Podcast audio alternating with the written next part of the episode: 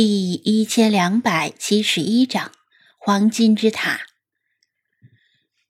星海一向是怕人的，就算是张子安努力至今，也仅能勉强让他消除戒心，还谈不上有多么亲近。但这样的他，居然说有想见的人，那只能让他联想到死人。里皮特他们不在候选之列。因为星海早就见过他们，没必要再见一次，而且他也不认为他们有什么值得星海喜欢的地方。那么思来想去，前面可能存在的人，只剩下躺在石棺中的埃及艳后了呗。时间紧迫，张子安来不及细问，向大家说道：“根据少数服从多数的原则。”既然多数想前进，那咱们就继续前进。当然，必须要小心谨慎，不可冒进。如果情况危急，就要果断撤退。大家没意见吧？没必要把派放出来。而世华，就算放出来，他也只能成为一条裹了沙子的鱼竿。精灵们没有异议，就算是飞马斯。也是对事不对人，毕竟他与埃及艳后之间没有菲娜那么深的牵绊。大家上车，继续出发。有了前车之鉴，这次张子安打起精神，全神贯注的盯着前方的地面，提防再次出现沙坑。他选择跟着里皮特他们的车辙印走，是因为这样更加安全。但现在车辙印也不保险了，精灵们也不希望车辆受损抛锚，耽搁行程，全都尽力帮他盯着路面。若车坏在半路上，那真的是叫天天不应，叫地地不灵。开到大约凌晨四点多的时候，前方传来第四道爆炸声，这次听得更加真切，震撼也更加强烈。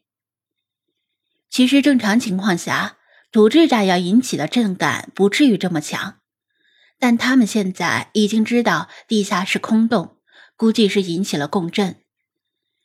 再往前行驶，路面出现了多处变形，除了沙坑之外，还有突兀冒出来的沙包挡住去路。虽然变形程度并不甚大，但依然令人触目惊心。不知空洞能撑到几时。更糟糕的是，由于路面变形，里皮特他们车辙印时有时无，经常中断消失，只得更加频繁的停车，让飞马斯嗅探踪迹。现在正是北半球天亮的最早的时候，还不到凌晨六点，第一缕晨曦就从东方露出。自从进入沙漠以来。张子安从未这么盼着赶紧天亮，大半夜未眠，外加用眼过度，他眼睛全是血丝，又干又涩，却依然只能勉强撑着。看，弗拉基米尔指着远处说道：“重重沙丘阻隔，远处的景物看不清楚，但能看到一道灰色的烟尘斜着。”飘向天空，那一定是爆炸产生的，由硝烟、石灰、细沙、尘埃等形成的混合物，无形中标明了里皮特他们所处的方位。理查德终于恢复了视力，他愕然打量着周围怪异的地貌与景观，以及扭曲变形的路面与腾空而起的烟尘，喃喃说道。乖乖，这是地狱吧？就算不是地狱，也差不了多少。现在已经不需要靠车辙印来指路了。张子安调整方向，向烟尘的起处驶去。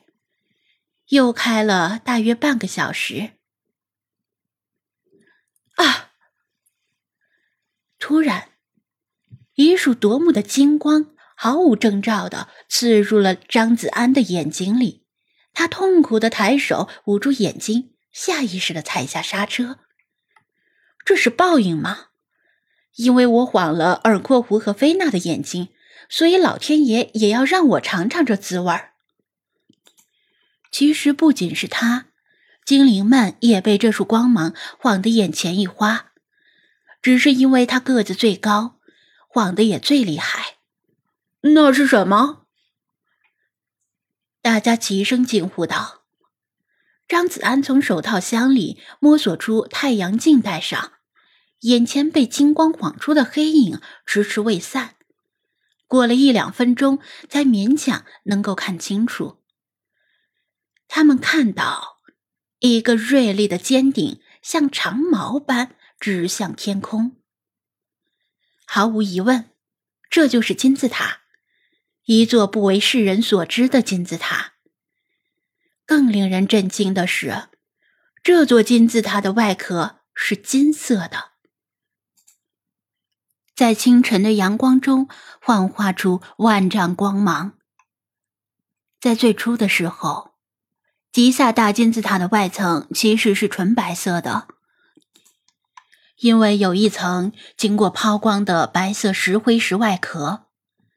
只不过历经数千年的天灾，尤其是人为破坏，外壳才逐渐剥落，剩下塔尖的一小片还保留着。